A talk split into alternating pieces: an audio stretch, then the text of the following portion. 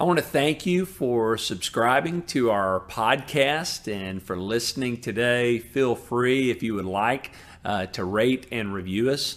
Uh, we would also love to connect with you. If you would like to, to speak to a pastor or if you would want more information about our church, you can text Connect to 903 586 6520 and we will uh, certainly follow up with you.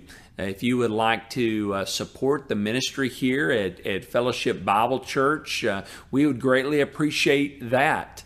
Uh, we have worked hard to improve our, our video quality and our online capabilities so that you can watch us during this uh, difficult time away safely from a distance. So uh, if you would if you would like to support the ministry here, you can text give to the same number 903 586 6520. We would greatly appreciate your support. And again, thank you for listening in. You ever set, set out to accomplish something and things didn't work out the way you planned? Never happened to you? Have your mind set to accomplish this certain thing and circumstances, maybe outside of your control, keep you from accomplishing your goal.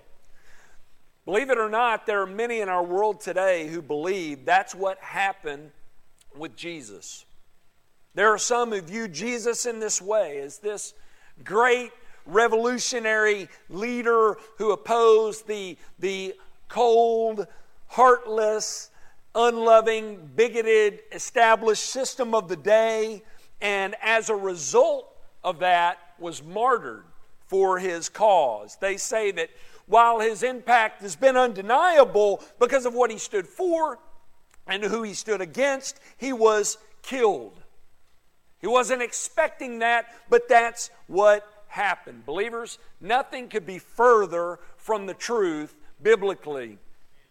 We learn in God's Word that Christ was not surprised by his death in the least bit. We are told by him his disciples were told by him, his enemies were told by him that he was going to suffer and die and, and that it was necessary for him to do so. He said, That's the reason I've come. There are so many places I could take you to show you this, but let's just stay in the Gospel of Luke, okay?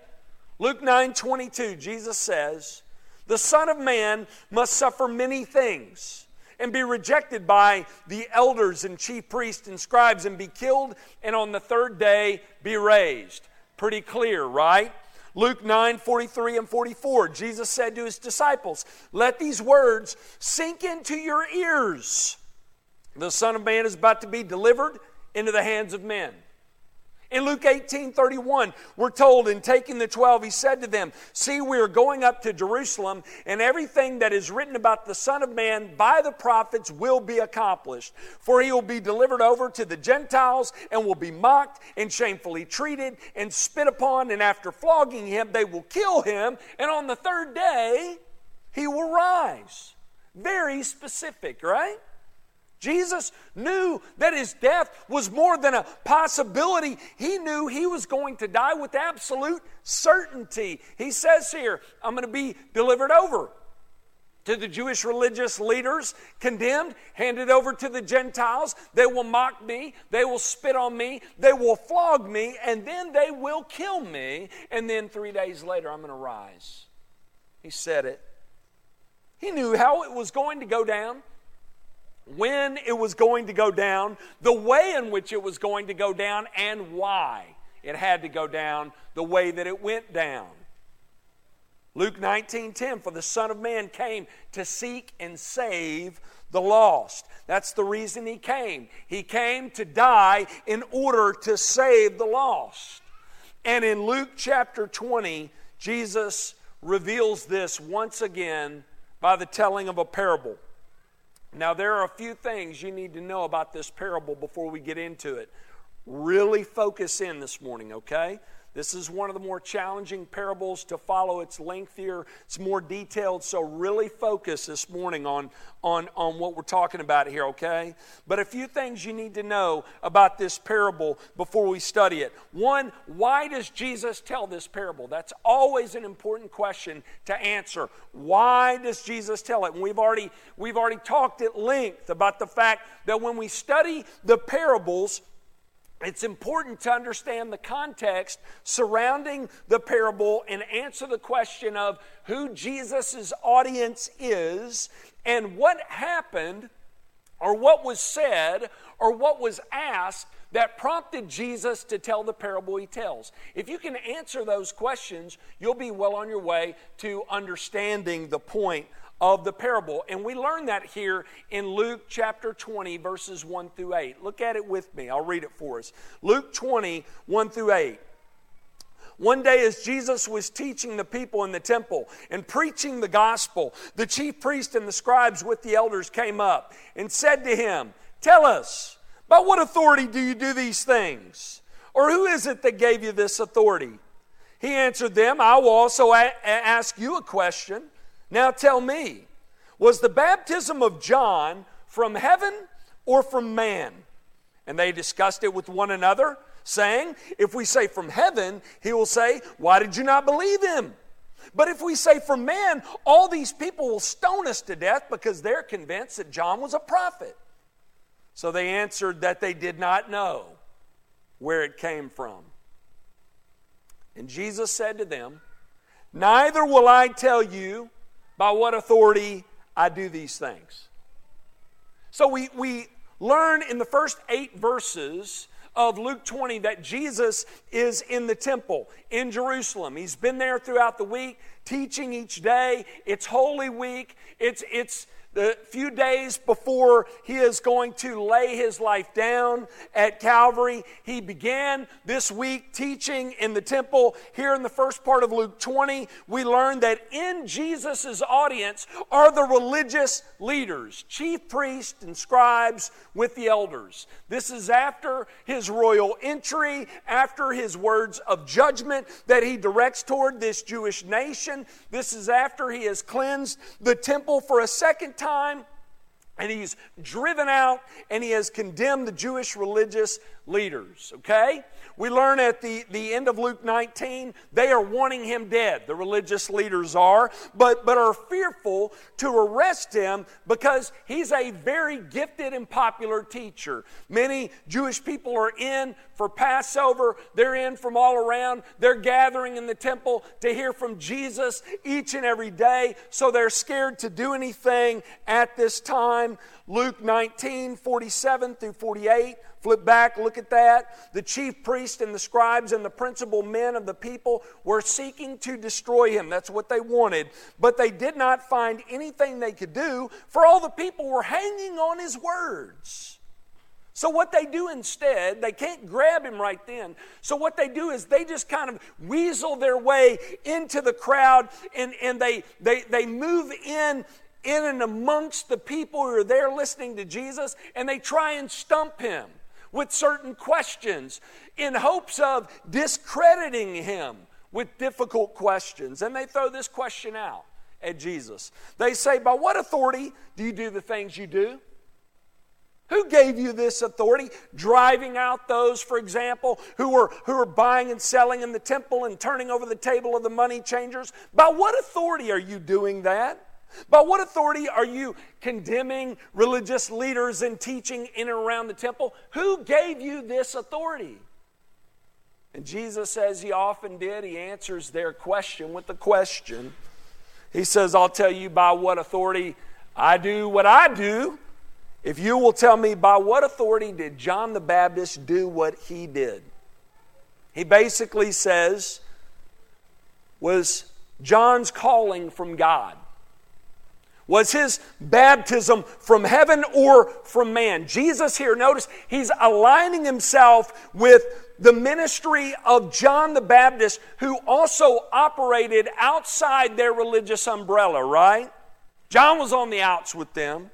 So he's asking them if they believe that John's calling is legitimate. Is it a divine calling? And they're faced with the big dilemma. Because if they say that it is, they've got a problem because they're clearly opposed to John the Baptist and are therefore opposed to God. And if they say that his calling was not from God, they're going to have a big problem on their hand with the crowd because many in the crowd believe John to be a prophet. So instead of answering one way or another, they play dumb. We don't know. In Luke 20, Jesus provides an answer for them about himself. At first, he says that neither I, I, I won't tell you either, right? But he does answer it in the parable. In this parable, Jesus reveals their evil motives, the religious leaders' evil motives. He reveals what side they are on and who he truly is.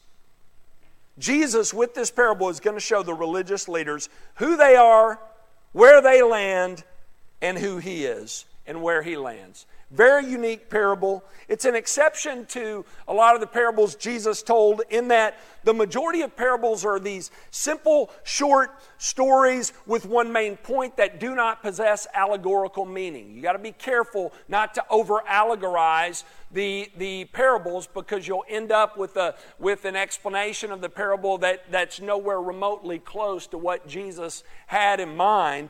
But with this parable, it's an exception in that it reads more like an allegory. It's, it, it's longer, it reads more like an allegory. In this story, now follow me here, you can take notes as you go. The landowner is clearly God, okay? The landowner is clearly God. The vineyard is Israel. The tenant farmers are the religious leaders who have been appointed to tend to God's vineyard, God's people. That's what God's vineyard is, his people. The slaves are the servants that the owner sends. Those are God's prophets that he has sent over the years. And of course, the landowner's son is who? Jesus, right. Sunday school answer Jesus. Yes. Doesn't always work, it works there. Knowing that will help you with this parable, okay? This parable breaks down nicely into three parts. You have the religious leaders' opposition of God's Son, then you have their judgment from God's Word, and their rejection of God's message. Okay, so that's your, your outline. First, notice their opposition of God's Son. Remember, they're questioning Jesus' credentials, accusing him of standing against the purposes of God. And so, Jesus here with this parable, he shows them that they're the ones who are standing in opposition of God because they have rejected the one that God has sent, his only Son. Look at verse 9. And he began to tell the people this parable A man planted a vineyard, and he let it out to tenants and went into another country for a long while. Stop there for a minute. Now, we need a little explanation here, but they didn't. They were an agrarian society, and at this time, there were wealthy landowners who would farm out their land to what were called tenant farmers. And these tenant farmers would work these owners' fields, okay? And they would be given a percentage of the proceeds and would give a good portion back of the proceeds to the landowner. The landowner would send in servants to go collect his portion there, okay? And they would take it to the owner who might live in a neighboring city or a major metropolitan area. This was very, very common practice. Hell, happened all the time, okay? Tenant farmers were managers of the field, they were not owners. Remember that. They're managers, they're not owners. Owners would send their servants to collect a certain portion of the produce that had been agreed upon by the owner and the tenant farmers. They might bring that produce back to the owner or they would sell it and bring the money back to him. And that is what the owner is hoping will happen in this story. That's what he's expecting. But what happens is shocking, all right? In fact, both the actions of the tenant farmer and the actions of the owners, the, the owner here, the tenant farmers and the owner, both actions are meant to shock those listening. Look at it, verses 10 through 12. When the time came, he sent a servant to the tenants so they would give some of the fruit of the vineyard. But the tenants beat him and sent him away empty handed. Verse 11. And he sent another servant, but they also beat and treated him shamefully and sent him away empty handed. And he sent a third. This one also they wounded and cast out. Two things here that are, are very shocking. One is the, the wickedness of the tenant farmers, okay? That's the first thing that's shocking, the, the wickedness of the tenant farmers. And the second thing that's shocking is how patient and merciful and kind and loving the owner is to them. Okay? Both those things would have been shocking. You see, normally it was the other way around. You had the, the, the tenant farmers, they kept their word. They worked hard, did their job, and, and gave what they were supposed to give to the servants of the landowner. And it was the landowners that often abused their power and did not treat the tenant farmers very well. So the actions on both sides are shocking. Be honest. When you're reading this parable, you don't even need a lot of that, that contextual background to know that, right? I mean, it's pretty shocking when you, when you, when you see this happening. Don't you just want to tell the, the, the landowner in this story, stop? Don't send any more servants. They've already beaten three of them and run them off. What are you doing? You need to, to give them a lesson. You're the owner. Give them what they deserve. Eye for an eye, right? That's how any landowner at this time, in this day, would have responded. That's the point. That's what Jesus wants his audience to feel so that he can then highlight for them God's patience, his mercy, and his love. Well, Jesus is not finished. Look at verses 13 through 15. We see that the owner then does something even more shocking than simply send his servants. Look at it. Then the owner of the vineyard said, What shall I do? I will send my beloved son. Perhaps they will respect him. But when the tenants saw him, they said to themselves, This is the heir. Let us kill him so that the inheritance may be ours. And they threw him out of the vineyard and killed him. The owner sends his son, the heir, to the vineyard. We see here that the, the tenant farmers have completely lost sight of who they truly are and what they were called and appointed to do. Instead of submitting to the will of the owner, they were taking matters into their own hands and, and treating the vineyard as if it was their own. They, they thought if we kill the son, we'll be heirs. Now, why on earth would they have thought that?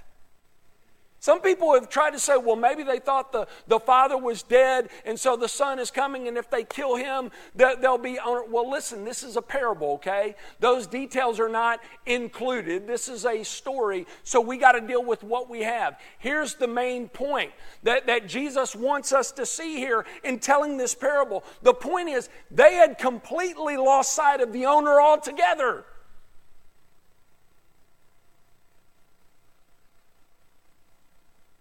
They were viewing themselves in a way they were never meant to view themselves.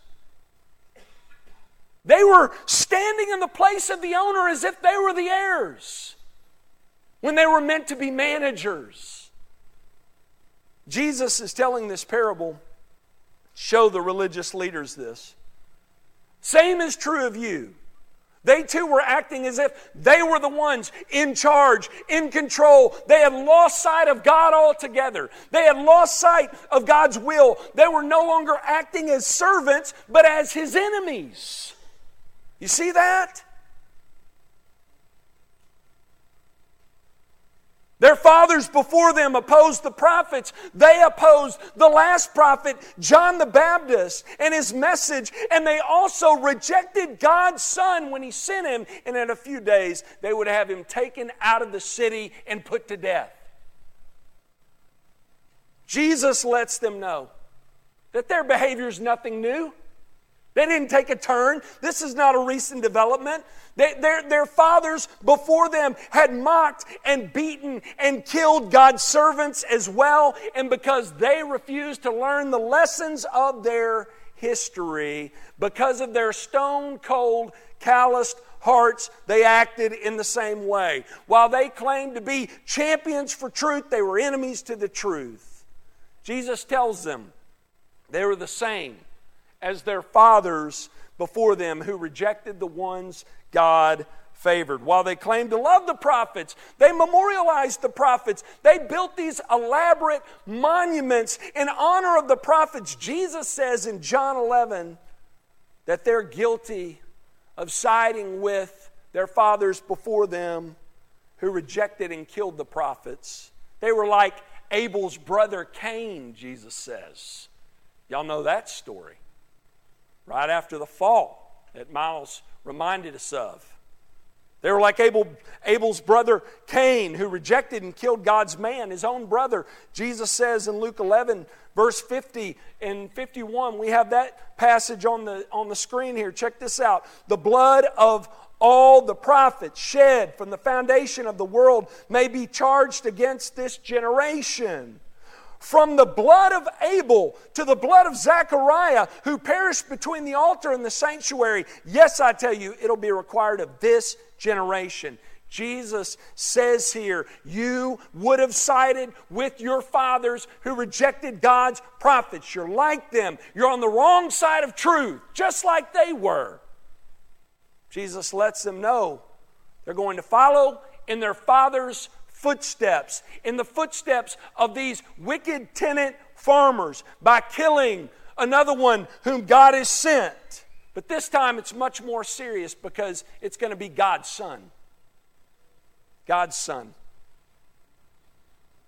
They're like the tenant farmers in this story. They have forgotten that they were called to be God's servants were called to be subservient to his son. They've lost sight of that, and as a result, they have set themselves against God and against his son.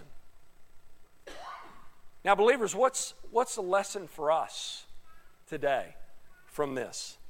Well, can we lose sight in ministry of who we are? Can we? And what we're called to do? And who has called us to do it? Can we lose sight of the fact that we are God's servants who are to be under the authority of His Word and that Christ is the one who's the head of the church? Say yes. Do this. Yeah. Of course, you better believe it.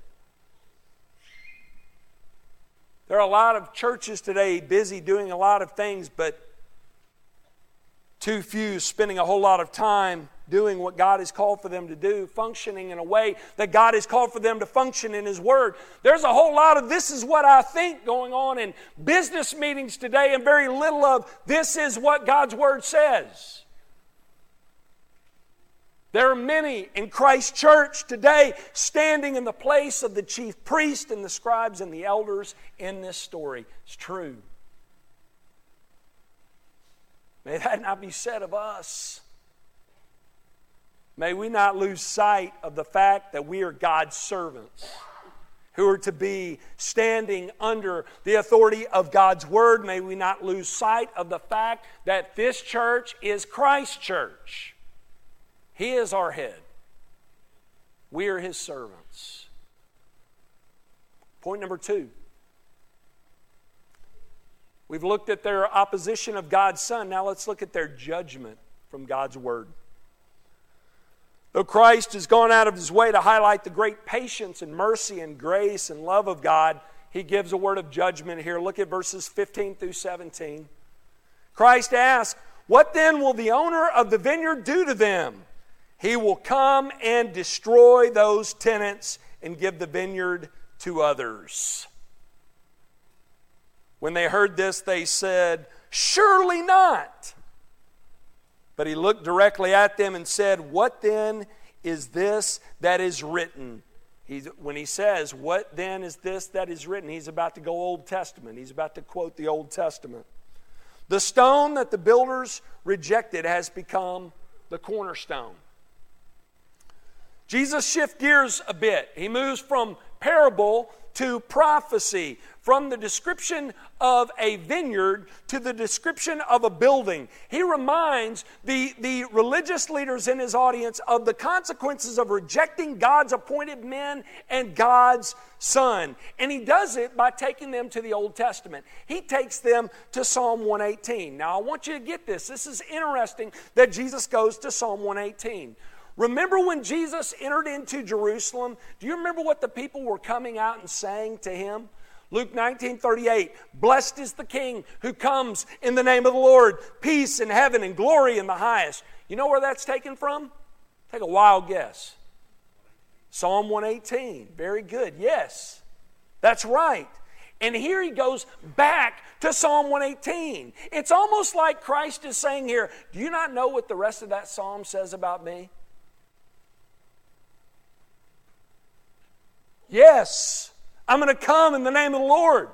I'm going to come and I'm going to usher in God's kingdom. And you, leaders of Israel, who are supposed to be God's servants, His builders, you are going to reject me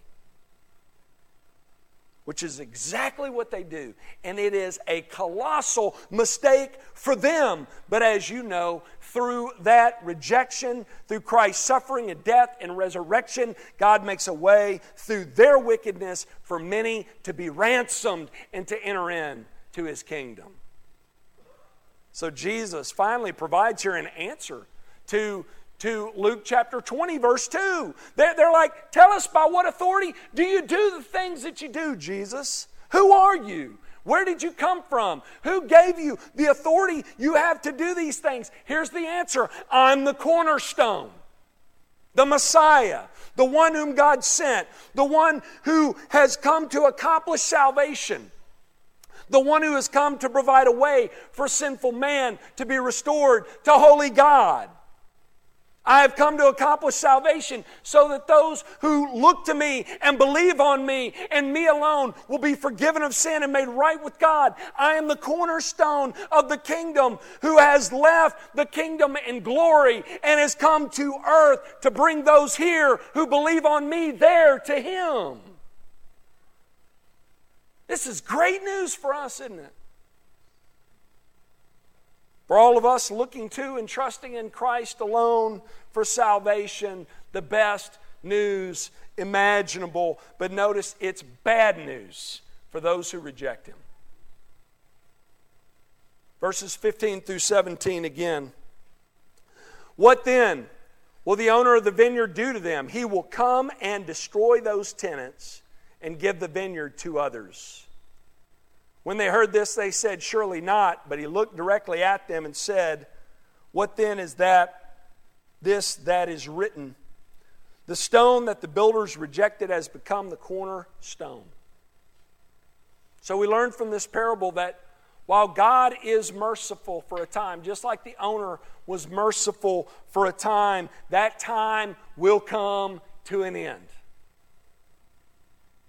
I heard someone say recently, when explaining Psalm 136 that while God's mercy endures forever, it does not endure for everyone forever. It's true.